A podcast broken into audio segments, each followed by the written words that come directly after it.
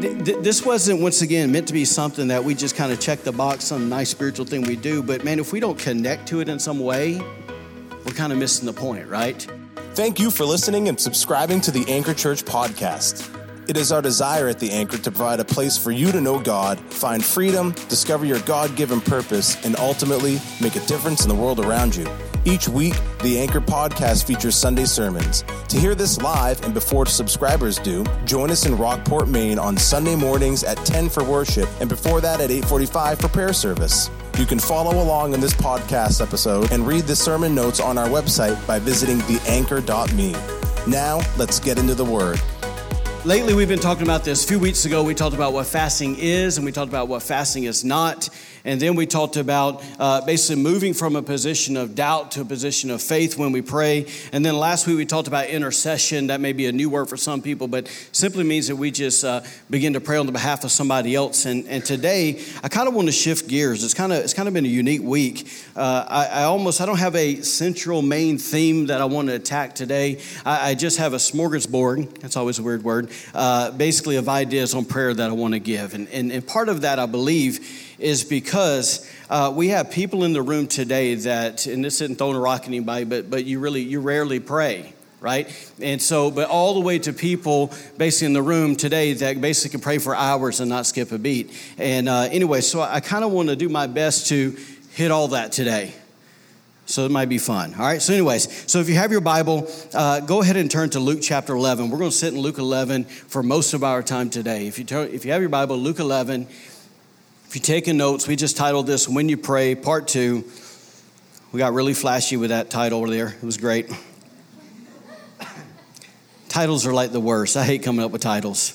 Most of the time, I come up with a title, and Jen tells me that's stupid. And so then we argue and fight a little bit, and then she has her way, and then you see what she comes up with. Anyway, so occasionally I'll win. But if you're there in Luke 11, say, Oh, yeah.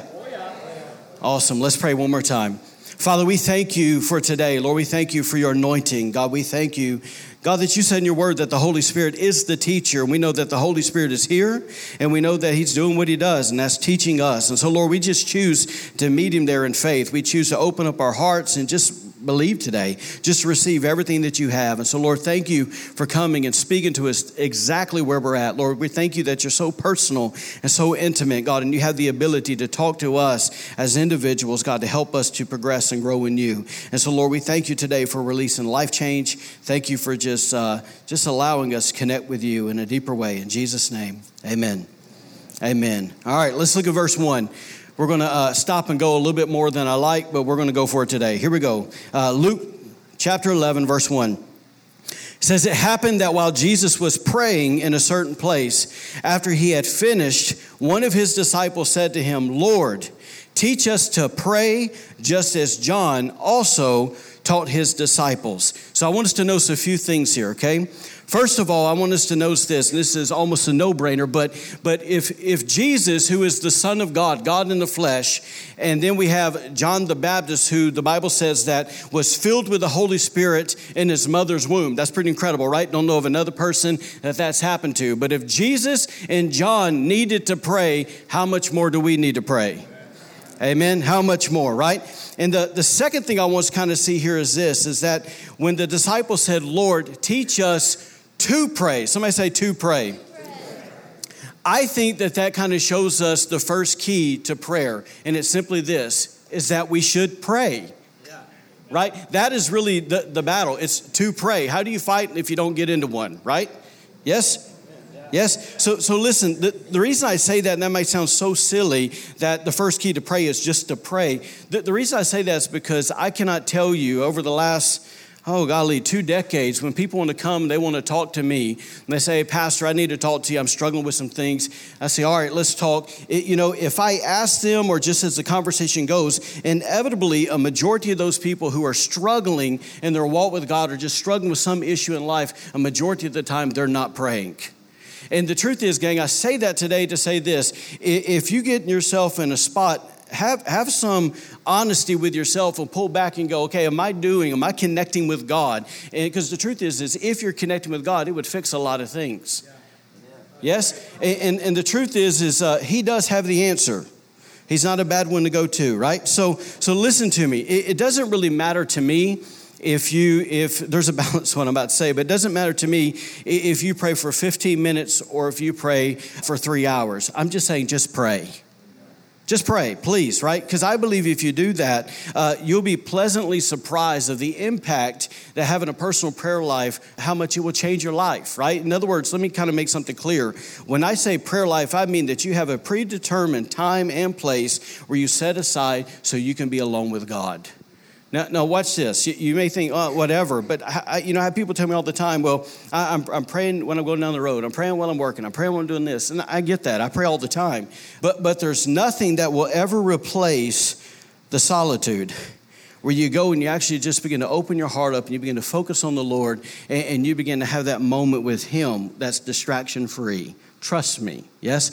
And, and, the reason I say 15 minutes, just get started, please, right? Just get started. And, and I think, uh, anyways, you'll be pleasantly surprised. But let me kind of give you a verse this morning to kind of give you the, the heart that I would like to see all of us have, okay? And it's kind of what, if, if this is kind of you today, up, up top, what we're talking about, th- this is kind of what, what I pray that would end up being in your heart, okay? So look at Psalms 27 with me. It says, one of my favorite Psalms in the whole Bible.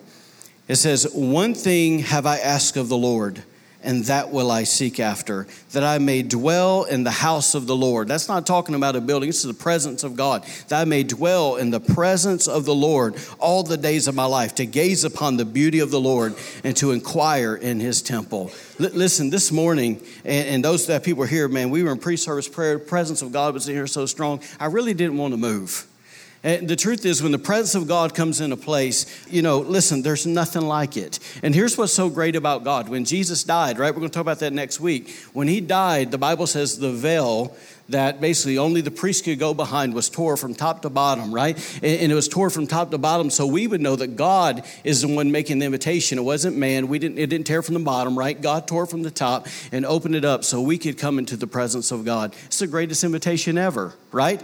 And so listen what verse 8 says. It says, My heart has heard you say, God, I've heard you say this, come and talk with me. Come and talk with me. And my heart responds, Lord, I am coming. I love that last part. Lord, I'm coming. So listen, I say to say this that basically prayer is a uh, come as you are deal. Everybody hear me? I know this sounds so simple and so silly to so many of you guys because you just like do it, but but it's but there's so many people that think I, they got to clean themselves up before they come to God. That makes no sense. It's, it's almost like this uh, for you guys that you know that have jobs. You get all nasty and dirty and filthy, whatever, right? Do you ever go say, "Well, I think I'm going to clean up before I go get in the shower"? Just go get in the shower, right? Now, listen, your wife may hose you down before you come in the house, but listen, the point is, is, is, uh, man, you kind of let God clean you up, right? So, so it's simply this: when, when, when God says, "Come and talk to me," I want you to understand today that, that the creator of the universe has given you an invitation to be with him. How cool is that, right? And, and uh, I like actually the way uh, Robert Foster said this. This actually is from, we have a, a, men's discipleship group, and it comes from the, the book that they've been using. But he said this, uh, we'll throw it up on the screen. He said this The Lord is inviting you, that's you, you, and me to come home, to come home where we belong. Where do we belong, guys? It's in His presence to come home to that for which we were created. What were we created for? Relationship with Him, right? And it says, His arms are stretched out wide to receive us. His heart is enlarged to take us in. For too long we have been in the far country, a country of noise and hurry and crowds, a country of climb and push and shove, a country of frustration and fear and intimidation. And He welcomes us home home to serenity and peace and joy, home to friendship and fellowship and openness, home to intimacy and acceptance and affirmation. That's pretty good, eh? So, so listen, let me maybe just say this and I'll, and I'll move on. But if you're sitting here today and you're like, Pastor, I really struggle when it comes to this thing called prayer, uh, I kind of want to encourage you to not, to not get discouraged, right? And it's simply this prayer is not something that you know, in other words, we see somebody prayer, we're just like, oh, they pray, right? We go, oh my gosh, they're incredible, right? They didn't get there overnight. Yeah, prayer is something that we learn. We learn how to connect with God. We learn how God speaks to us, right? Because He speaks to all of us different, yes? And, and, so we learn how to kind of walk with God in our own rhythm, in our own way. But, but the key is this once again, just do it, right? Turn to your neighbor and say, just pray. And uh, the reason I say that is because the more and the more that we respond to God when He's inviting us to come pray, you'll find that it'll actually create a spiritual momentum, a spiritual hunger in your heart. Now, what I mean by that? Everybody hear me what hear what I'm about to say.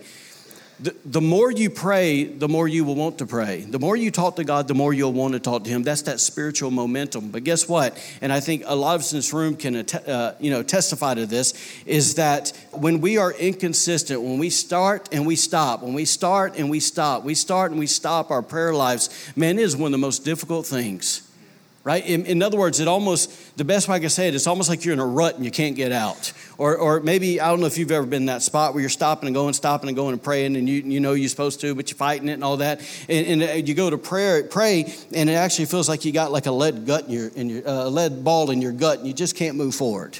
Anybody ever been there? Yeah, we got a five honest people. That's good. All right, here we go. Next week, well, after Easter, we'll be teaching on lying and, uh, anyways, no. Now let's go back to the question, all right? So go back to the question that the disciples asked Jesus. Now let's actually frame it up in context of, in other words, of, of how they really said it when they said, Lord, teach us to pray or teach us how to pray. Now, how did Jesus respond to that question? We know that he gave them what? All right, now watch this. Here's what's so awesome. What I find so interesting about this, and they said, Lord, teach us how to pray kind of got ahead of myself there for a second. But, but when they said, Lord, teach us how to pray, I think it's really interesting that if you read Matthew, Mark, Luke, and John, you'll never find another place in the Gospels where the disciples are actually asking Jesus to teach them how to do something. Never. The only thing that they ever asked Jesus to teach them how to do is to teach them how to pray. If you, if you just want to think about this for a second, it's like they never asked Jesus, Jesus, can you please teach us how to teach and preach like you do? In other words, they, they, never said, you know, Peter never said, hey, look, look, uh, the, you know, the Holy Spirit showed me on the day of Pentecost, I'm going to preach. And, and listen, I, I heard you preach that Sermon on the Mount, and I need to know what were the hermeneutical techniques that you used to get across your point on that day. They never asked him that, right? It's like they, they didn't say, you know, hey, look, Jesus, uh, you know, next week we got to cast out a demon, and I need to know before I go in that. Why did you, why did you uh, think it was so important to ask those demons if their name was Legion? Like, what, why did you ask their name, right? It's like, uh, okay, look, Jesus, we gotta, we gotta raise the dead and heal the sick. Can you please tell us why you stuck your fingers in that man's ears before you healed him? Am I making sense, y'all? It's like, you know, look, look, I want to be a weatherman one day. How, how, did you speak to that storm? How did you walk on that water, right? It's like, I feel called to the marketplace, right? Anyways, this guy says, man, look, you know, I saw you multiply food and I, and I saw you turn water into wine. What was the trick, Jesus, how you held the bread? You know, was it the perfect angle that you looked up to heaven before you, yeah, right? All that sounds so stupid and so silly, right? But, but the point is, is simply this, is that these guys, according to what we know, they never asked Jesus a single thing, right? But, but here's what I believe that happened. I believe that they saw Jesus do all these incredible miracles and they realized that the key to Jesus' life and Jesus' ministry was his, uh, was his soul connection to the Father, right? And, and I think, for lack of better words, that they saw Jesus continually tapping into the resources of heaven. Therefore, one day they said this if you can teach us how to have a relationship like you have with the Father, then we believe we can do what you do. So, can you please teach us how to pray? Right? And, and, listen, if you if you fast forward and you look at the, the disciples' trajectories, minus Judas, right, you'll find out that they were exactly right. Right? Because did they not go do that? Yes, they went and did that, right? So so going back to this, okay? So they asked Jesus this question Jesus, teach us how to pray. How does Jesus respond? We know that he obviously began to teach them what is infamously became known as the Lord's Prayer. Now, I want to say something to you guys, okay? It has been my opinion for a while now that this prayer that we are about to read was never meant by Jesus to be something that we recite as some, you know, once again, some spiritual ritual, right? Rather, I believe it was a model of prayer that Jesus gave us to kind of teach us, to kind of help us, to guide us along as we learn how to pray, right? And, and listen, before we read this, I, I, think it's so funny. I, I got invited to work with a high school football team. Actually, it was a school that Noah went to there for a while when we still lived in Carolina and, and they asked me, I don't know how in the world they found out about me, but I got a call one day and, and this new coach was in town and he just took the job and he, I think he was from Georgia or something like that. And he, he said, hey, can you come be the chaplain of our football team? I, I love football. I was game. Let's go. I, I, can, I can pray and watch football. That, that sounds like a pretty good deal, right? I already do it every time Bama plays, right? So anyways, uh, my prayers work better with Bama than they did with that team. I got to tell you that. All right. Anyways, they weren't that good. But anyway, so, uh, so you know, once again, every week, you know, my job was simply to, to gather them at the 50 yard line before every game, and I prayed with the team. And now you're talking about a tough spot, right? Because they're, they're ready to play football. They're not ready to get spiritual, right? And I think one time I did a, I did a chapel service, and a whole bunch of kids got saved. And it was pretty cool. But, anyways, but um, after every game, if they won or they lost, and they lost more than they won, they would gather up around uh, basically the end zone, and uh, the coach would lead them in the Lord's Prayer and you have about, I don't know, about 60, 70 kids quoting uh, the Lord's Prayer. They would recite it. And, and the, the thing that I sat back, I don't know, like what, 10 weeks, whatever it was, and I, th- I think they, they made it to the playoffs, but anyways, we didn't last long. But, um, anyways, I sat there week after week and I listened to all these kids say it, and I kind of start with them, and then my, my mind would wonder, and I would go, man, these kids have no clue what they're saying you know, these coaches that were acting like five year five year olds a while ago, like somebody stole their toy on the sideline. Now they're trying to get spiritual and quote the Lord's Prayer, right? And, and so, anyways, th- th- this wasn't once again meant to be something that we just kind of check the box, some nice spiritual thing we do. But man, if we don't connect to it in some way, we're kind of missing the point, right? So, so look what Jesus said here in verse 2. Once again, this is the way he told them. It says, So he said to them, when you pray, say, Our Father in heaven, hallowed or holy be your name. Your kingdom come, your will be done on earth as it is in heaven. Give us day by day our daily bread and forgive us our sins, for we also forgive everyone who is indebted to us. And do not lead us into temptation, but deliver us from the evil one. There's an extended version of that prayer in Matthew 6. But here's what I want us to see is I believe that Jesus intended for us to basically remember those things when we pray. In other words, it's kind of like this. The first thing that I think that Jesus wanted us to remember when we pray that God is first and foremost a loving Father who is not distant, but He's very personal. The second thing, though, I think you want to realize is, man, guys, listen, He's still holy. He's still holy. Look, he's perfect and he's powerful in all of his ways. Don't forget that, right? Jesus is not your homeboy. I hate that, right? Uh, Anybody I know that's ever had a encounter with Jesus, I tell you what, they weren't slapping him a high five. Their face was in the carpet, right? Because he's holy, right? And the next thing I think about prayer is this when it says, Your will be done on earth as it is in heaven. I, I think prayer, he wants us to remember that prayer is really about discovering his will for our lives. And the reason I say that is because so often we treat prayer as if God is some wishing well or he's some genie that somehow is at our beck and command. That is wrong right? Uh, it is about finding His will and us coming in agreement with what He is saying and doing, yes? And the next thing there, where it talks about the daily bread, I think that's there where God wants to go, hey, look, I love you, and it's a reminder, I'm your provider. But watch this, there's something key there that I think we, we zoom past. Give us this day our daily bread. I think the other thing He wants to say is, look, daily you need to be praying. Right?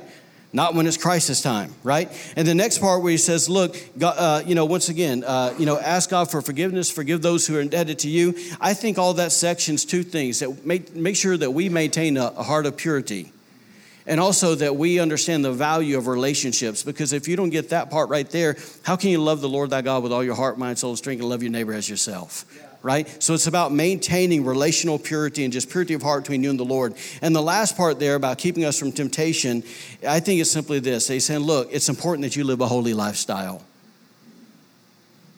Yes? Amen. So, so I think this may sound so simple, but that if we grab a hold of those things and we kind of keep those things as our main, uh, some of our main points as we pray, we'll be doing all right. Yeah? And we give room for Him to talk to us in those things. Now, let's move on here. I want to show you actually what I believe is my, possibly my favorite part of this whole chapter. And it's the next part. You can flip to it. It's verse 5 says this says then teaching them more about prayer so jesus is staying in the context of what prayer talk to me prayer right thank you noah rest of y'all Whew. all right here we go I'll communicate better. It says, then teaching them more about prayer, he used this story. He said, Suppose you went to a friend's house at midnight wanting to borrow three loaves of bread. And here's what you say, verse 6 A friend of mine has just arrived for a visit, and I have nothing to give him to eat. It says, and suppose he calls out from his bedroom, Don't bother me. Yeah, in other words, I'm in bed. Man, quit banging on my door. Leave me alone. The door's locked for the night, and my family and I are all in bed, and I can't help you. Listen, if you if you are uh, like me, and if those kids are asleep, man, it's like holy ground right? Because you're just thankful you got some peace and quiet. And this guy's probably feeling that, right? Verse 8 says, But I tell you this, though he won't do it for friendship's sake, if you keep knocking long enough, he will get up and give you whatever you need because of your shameless persistence. Now, watch this. Clearly, in context, Jesus is talking about being persistent in prayer, and we'll get there in a second. But, but I want, what I want to maybe pause here and talk about is for a second is I cannot tell you how many times over the last 22 years of ministry, right, that, that I have uh, thought about this portion of Scripture and prayed this portion of Scripture, man, constantly. Pretty, pretty much it's like this. It's like it's happened time and time again. Here's how I pray it it's either in a counseling session, after a service, at an altar, in a small group, over the phone. And, and, it's so unique. It's like this the location might be different, and the circumstances may be a little bit different as well, but there's a constant theme that remains to every one of those moments. And simply this is that there's some person, uh, Jesus calls him a friend, in front of me, right? And what's happening is, is they have come to me at their midnight hour. Am I talking to anybody here? Yeah. L- listen, and I wasn't expecting it, but truthfully, it caught me off guard, right? Because they have a problem, they have a crisis in their lives and they don't know what to do. Now, here's the truth. Most of the time it's a it's either an emotional need, it's a spiritual need, it's a physical need. It might be an issue with their marriage, it might be an issue with one of their kids. It, it might be that they need direction uh, with an aging parent. Maybe it's uh, whatever, they have a problem at work. Maybe it's a sin issue. Really the list goes on and on and on and on, right? And if I'm going to be honest with you, I can't explain to you the feeling that I have in that moment. It's called the feeling of inadequacy. I feel so helpless in that moment. I'm telling you all the truth, right? And, and the, the reason is, is this, is because just like that guy that was sleeping his bed and his friend showed up and he wasn't expecting him and he had nothing to give him, that's all, I have nothing to give these people right? And I know that. And the truth is, is in the in the natural, I can't solve their problem. Man, I don't know what to say. I don't know what to do. I don't know what to do next. And the truth is, is I have exhausted my abilities and resources before the conversation even began. But here's the good part. But I have a friend. Are you hearing me? I have a friend. Thank God I have a friend, right? And a friend that can do what? That he has never been confronted with any problem that he can't fix. And the cool part is this is it's like this. I may not know the deal, but the Bible says that all wisdom and all knowledge is in him because he's the all-knowing God. And the cool part is this is I can't I don't have any power within myself to break any chain that's on somebody else. But the good news is the Bible says he's an all-powerful God. Yes? Thank God we have that friend. Yes? Now, now watch this. I, I do what any halfway intelligent person should do in that moment. I do my best to try to get out the way. I try to get out the way. And here's what I do internally, this person's talking to me, and I start knocking. and I begin to admit, I say that God, this person just arrived at my doorstep. Clearly, God, they caught me off guard. I was not expecting that. I was watching a football game, God, and my phone rang right? My, there was no spiritual thoughts rolling through my brain, right? And, and I don't have anything of substance. I don't have anything of value to give that person. Uh, but I know you do right? And it's this thought. So I'm asking you, God, God, can you please? I'm telling you, this is the inner dialogue. God, will you please give me a word of knowledge for this person?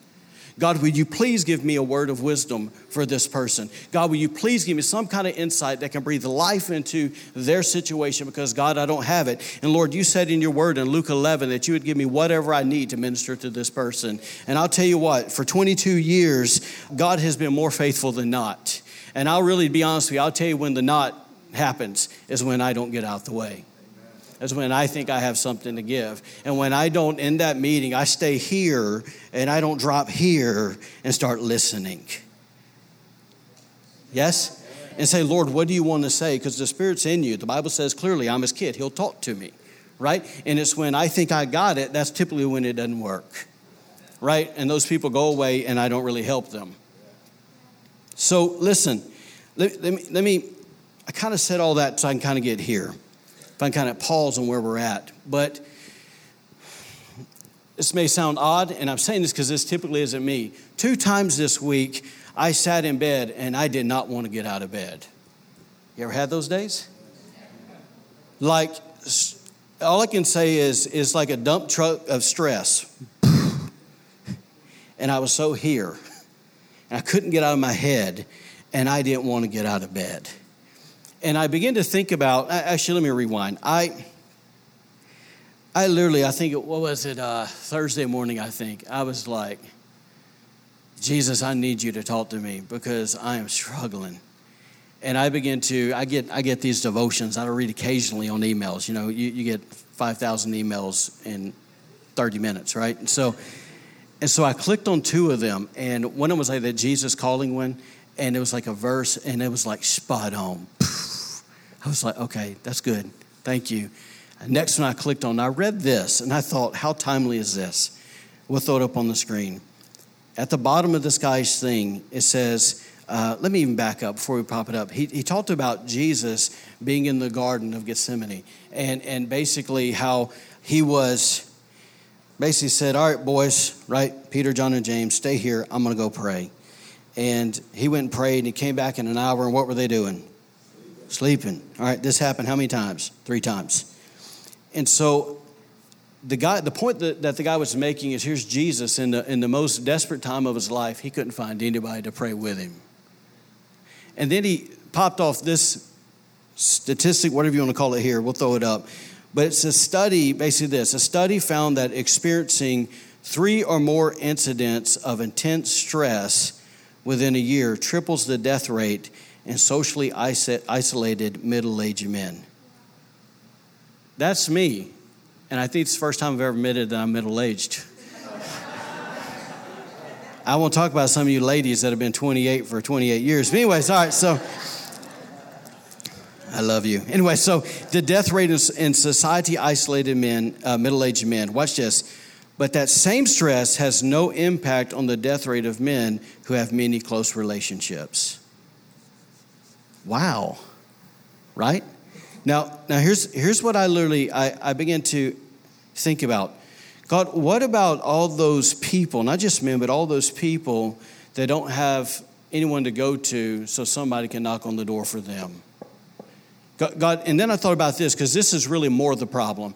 God, what about those people who don't have the courage or the vulnerability to tell one of their friends, I'm struggling, will you please start knocking on the door for me? Right? And, and so, you know, I, I did the only thing I knew how to do. Jen, come here, please pray for me. I'm struggling, please. I do not want to get up out of this bed, right? And thankfully she did. Did it make me feel better? Not really. But, but in about, I don't know, 40 minutes later, I was ready to rock. I was good to go. Got in the, got in the shower, locked in, and we, and we moved on. But, but here's what I want to see is, listen, if we're going to be a family here, then we got to uh, be willing to get honest with one another yeah, and we got to be being willing to build strong and open and honest relationships. And if you're struggling, go, hey, I'm struggling. Nobody thinks less of you. You know why? Because we all struggle. Yeah. If you don't struggle here, I, you, you know, you're amazing, right? Everybody does, okay? So, so in light of that, and we'll then pause and we'll get back to Luke 11, I want to show you a verse here. It says this in James 5. I just want you to think about this in the context. It says, Are there any believers? Did y'all know that just because you're Christian don't mean you don't have issues or problems, right? Are there any believers in your fellowship suffering great hardship and distress? Oh, yeah, absolutely. It says, encourage them to pray. I don't think that's just, all right, that's good you're struggling, brother. That's good you're struggling. Now go on, go on, go on, go pray. Go pray. I, I think it's, hey, let's pray. Let, let's pray, right? Um, now, granted, if, if anybody, has anybody ever heard of a guy named Dr. Cho? Dr. Cho. Guy had the biggest church in the, in the world for years and years and years. And I'm talking about like well over a million people, all right? They have a thing called Prayer Mountain. If a couple would come to them that are struggling in their marriage, they'd send them up Prayer Mountain and they say basically, don't come out until you get her right. Go. But then it says this Are there happy, cheerful ones among you? Then encourage them to sing out their praises. Are there any sick among you? Then ask the elders of the church to come and pray over the sick and anoint them with oil in the name of our Lord. Verse 15 And the prayer of faith will heal the sick, and the Lord will raise them up. And if they have committed sins, they will be forgiven. And then it says, Watch this confess and acknowledge how you have offended one another. Takes courage, eh? And then pray for one another to be instantly healed. In other words, that you can forgive one another. For tremendous power is released through the passionate, heartfelt prayer of a godly believer. L- listen, all, all, that is simply do this do life with one another. Yeah. That's it. And, and listen, if, if that's the outcome of us doing this, then why wouldn't we want it? I, I don't know about you, but I don't, I don't like staying in that cave. Y'all? Jesus promised me life. There's no life in that cave. So I, I kind of want to come out, and I'll come out if y'all got to drag me out, but just get me out, right? All right, so let's go back to Luke 11, and we'll see if we can land this thing. Once again, remember the context that Jesus was talking about. He was talking about remaining persistent in prayer. Now, I want to talk to you guys that have been walking with the Lord for a while. That, that basically being persistent in prayer. Once again, he said what? He said that there's a guy that had somebody come to his house, needs something. He goes, he starts knocking on the door until he got out of that, until his buddy got out of bed and gave him exactly what he was asking for. Now, watch where Jesus transitions to. He kind of stays with the same theme. Luke 11, verse 9. It says, And so I tell you, watch this next word, keep on asking. Now, this is important. Y'all look at me, please. I've heard people say in the church, and I love them, and I'm and I uh, appreciate appreciative of them, but they say that if you pray for something more than one time, you don't have faith. Well, this kind of flies in the, flies in the face of that. Okay, and I've heard that for the last 20 years. And uh, but Jesus said, "Keep on asking." And what that actually means in the original Greek language, in the verbiage of it, it means continually ask. So don't stop asking, right? So it says, keep on asking and you will receive what you ask for. Keep on seeking and you will find. Keep on knocking and the door will be open to you. For everyone who asks receives, everyone who seeks finds, and everyone who knocks, the door will be open. Now, if I can add a verse to that, and this is key, don't miss this, is in Luke 18 1, he says this, Jesus talking, says, One day Jesus taught the apostles to keep praying and never stop or lose hope. And then he went on and he gave them what? Well, we know it's the parable of persistent widow. But but here's the here's the point I want to make is why would Jesus tell us those things? Everybody listen, please. It's because Jesus, the Son of God, right, is acknowledging that the Father doesn't always answer prayer immediately. I'm, I'm saying this to encourage you. Because listen, I, I, have, I have ran into, I don't know how many believers here that they've said this, that we've been praying for revival for 20 years. Keep asking. Keep asking. I've been praying for my kids for 10 years. Keep asking. Right? Don't listen, don't give up, don't get discouraged, right? And, and I, listen, I honestly think that, that the reason Jesus told us that was yes, to acknowledge that, but he also knows our natural tendency as humans and our flesh is to lose heart and to quit. Is that true? And, so, listen, I think he's simply encouraging us to keep on praying. Why? Because there's a key part here. Because there's going to come a time, right, where the door will open and the answer will come. All right? Listen, we actually see this, and I just want to give you an example in Luke chapter 1. I told you we were hanging out Luke today. In Luke chapter 1, we find this sweet couple, Zachariah and Elizabeth. Now, watch this. Uh, we know that they're a godly couple, and these guys had a prayer request, right?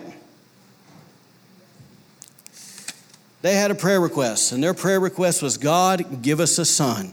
And they prayed and they prayed and they prayed and they prayed and they prayed for years. And guess what they didn't get? A son, right? And so, what happens when you don't get something what you want? One day, I believe they did this. Totally discouraged.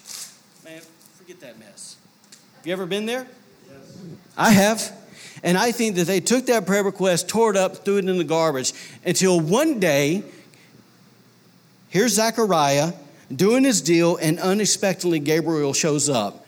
And what does Gabriel say when he shows up? He says this, watch, this is Bible. He says, Your prayer has been heard. I think he went, What prayer? what you talking about, Willis? Right? What you talking about? And then he said this You and your wife Elizabeth will have a son. Oh, that prayer. That's what you're talking about, right? And, and, and, so I think it's interesting if you stop and look at it. It just so happened to be that their son, let me rewind. The Bible says that in the fullness of time that God sent his son into this earth. And it just so happened to be that that prayer that they prayed for years and years and years and gave up on that their kid was connected to the Messiah that would come because he was called to prepare the way. It's called God's timing. And I say this that God's timing is always right on time. All right, now let's bring a balance to this, all right? With that said, listen, you can keep on asking, you keep on asking, but what about those times where God tells you to stop praying about something? if you've walked with God long enough and you've tuned those ears in well enough, you're going to hear the Lord tell you not to pray about something. In fact, I remember one time we were we were still living in Louisiana, and we had a ministry team, and I was uh, over this ministry team, and we had this uh, first year student and a second year student. Uh, first year student was a guy, second student was a girl, and they dated before they came to the program, and we all knew they were going to get engaged, get married. Yeah, in fact, at our graduation ceremony, he took a knee and proposed to her. It was great. She cried. It was beautiful. She said yes. They're married today. He's a worship pastor, but I remember going. You know, they were both really, really gifted people uh, this boy could play guitar and he could sing his butt off, right? And she was great at the other aspect, drama and all that stuff that we did. And, uh, and I remember praying one day, I said, Lord, please speak to them and tell them to stay a, a part of our program because I knew they were considering moving to uh, the north part of our state and starting a ministry in, in, like ours in another church. And I said, Lord, please speak to them and say, and the Lord said, Quinton, stop. Do not pray that. That is not my will. I mean, really stern, right? And uh, and I and I just okay.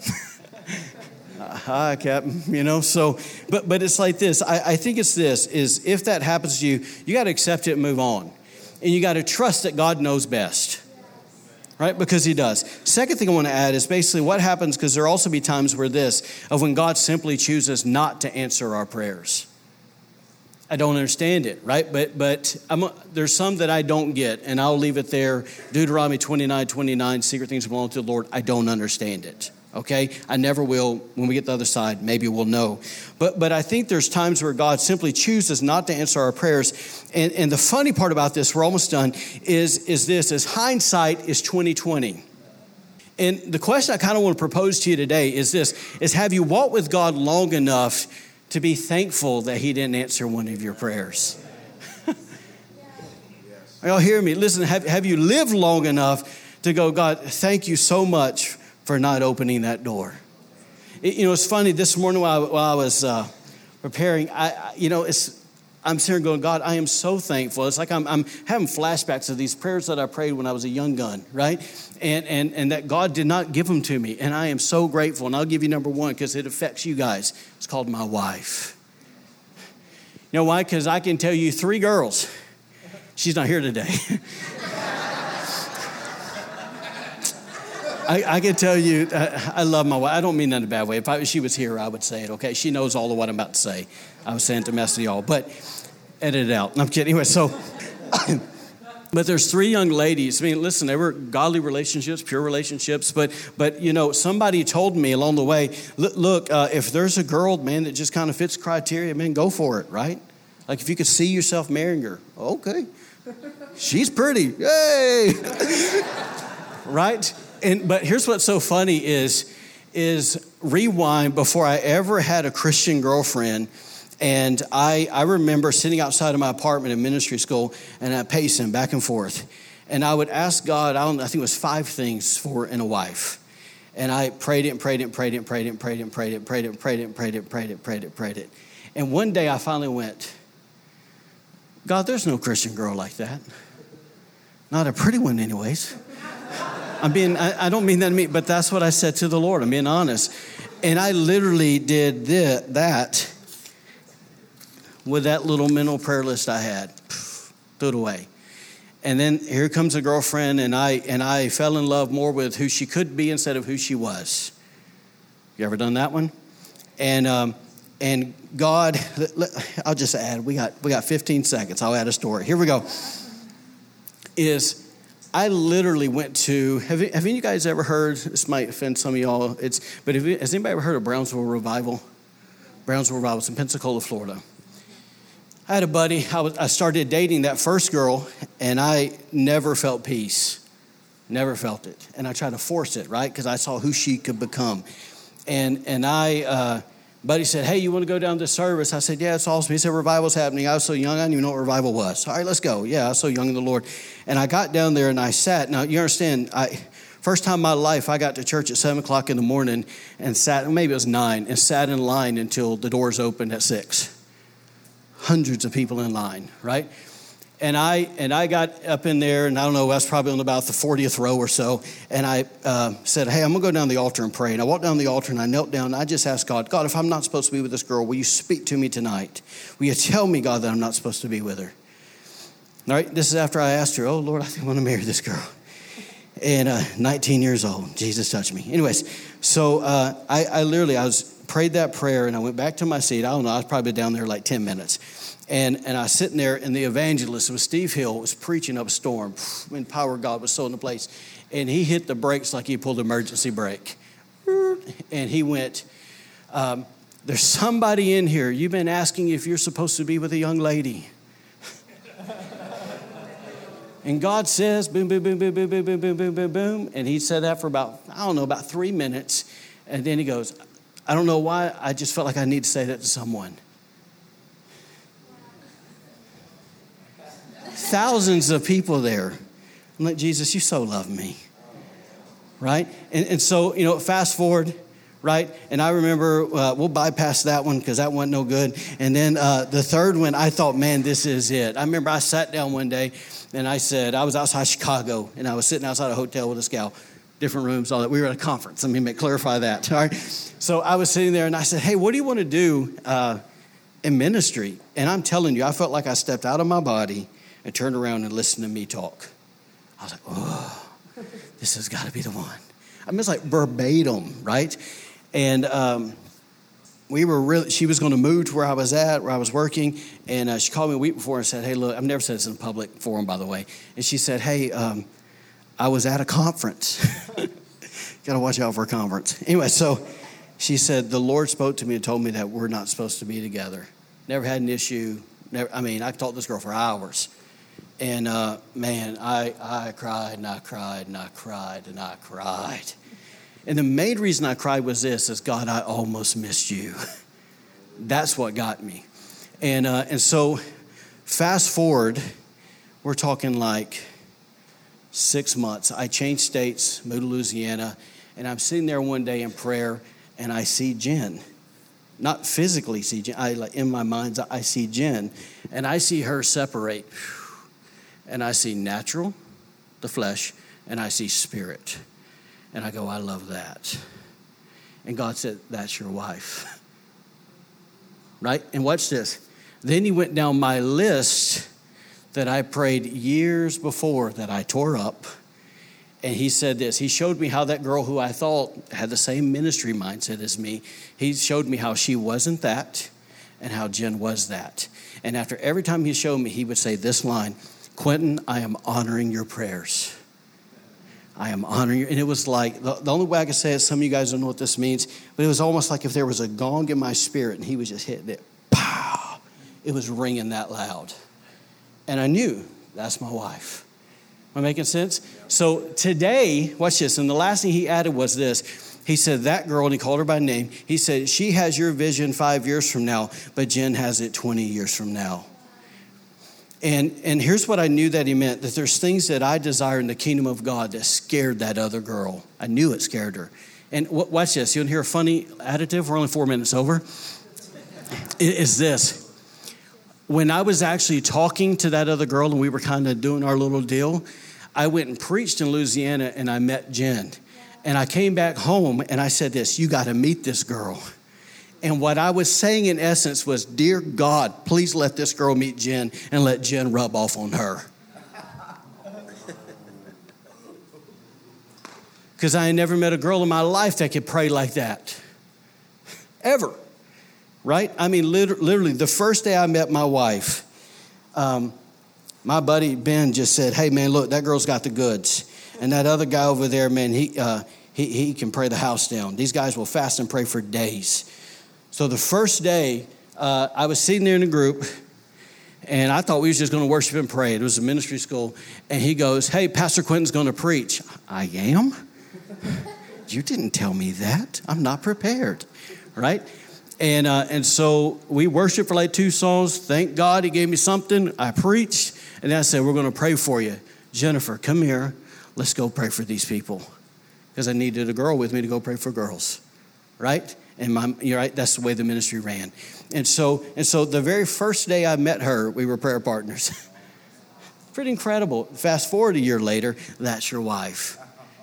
Right? And I didn't, I didn't have any of those thoughts. I wasn't, truthfully, I wasn't, I wasn't interested at all. Right? But then there came that day, I'm honoring your prayers. Yeah? One more verse. So I'm pretty thankful for that today. Amen. I miss her even now. All right, here we go. All right, going back and let's land this plane. Here we go. I love what Jesus does, how he closes this thing. He he closes it going back. He started the first, our Father, and how does he wrap it back around? He goes back to the goodness of the Father. In verse 11, it says this Let me ask you this Do you know of any father who would give his son a snake on a plate when he asks for a serving of a fish? And then he says, Of course not. Do you know of any father who would give his daughter a spider translations both say scorpion, when she has asked for an egg. Of course not. Watch this. If imperfect parents, like all of us, know how to lovingly take care of their children and give them what they need, how much more will the perfect Heavenly Father give the Holy Spirit's fullness when His children have asked Him? He, watch this. He went all the way to when after he would die, the very thing that he would send them in the upper room and pray for, that they would wait on the fullness of the Holy Spirit. Right?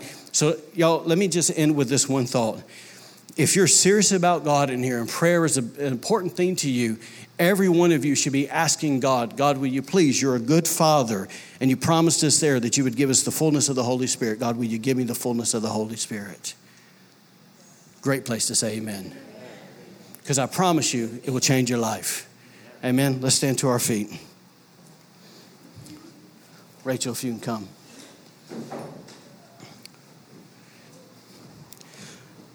Before I pray for you today, I simply want to ask one question. And just close your eyes if you can. And, uh, you know, the reason we ask you to close your eyes, basically, you can just kind of lock in and focus on Him, on God, without being distracted. But I, but I want to ask you really one question today. Um, there's no way to engage into an incredible relationship with God if you've never started it. And uh, if you're here today, I just want to give you an opportunity. We're not going to embarrass you. I'm going to simply ask you just lift your hand. If you're, if you're here today and you said, you know, Pastor, I've never given my life fully to the Lord, and I want to do that today.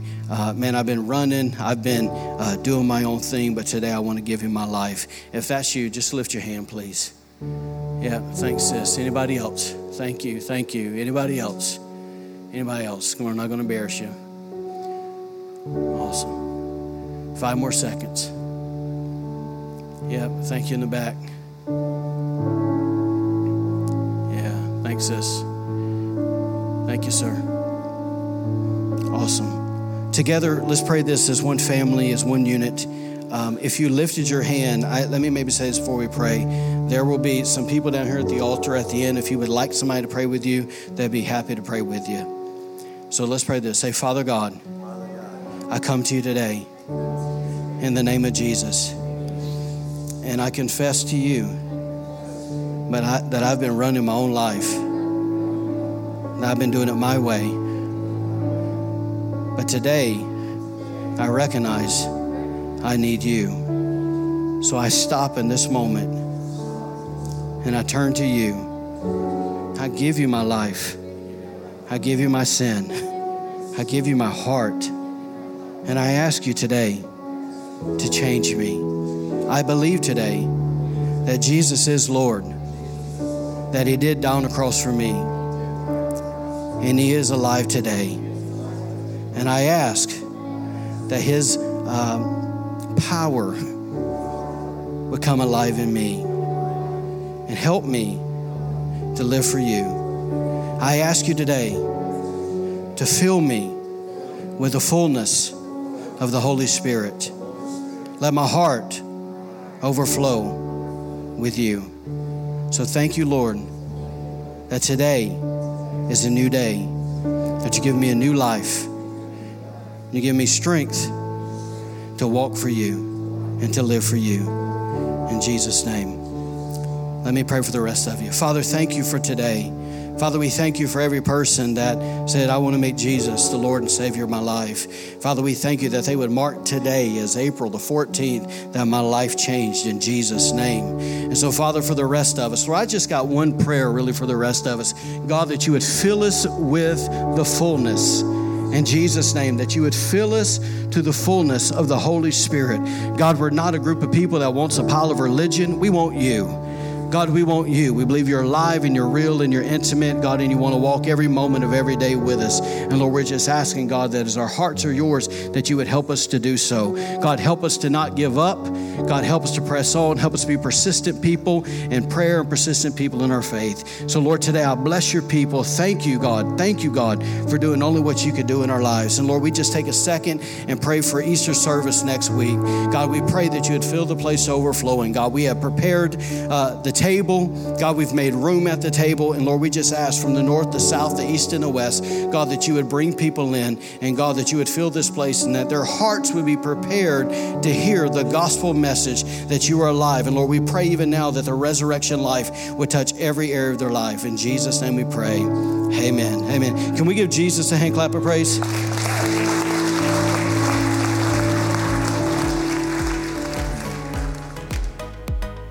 Thank you for joining us today.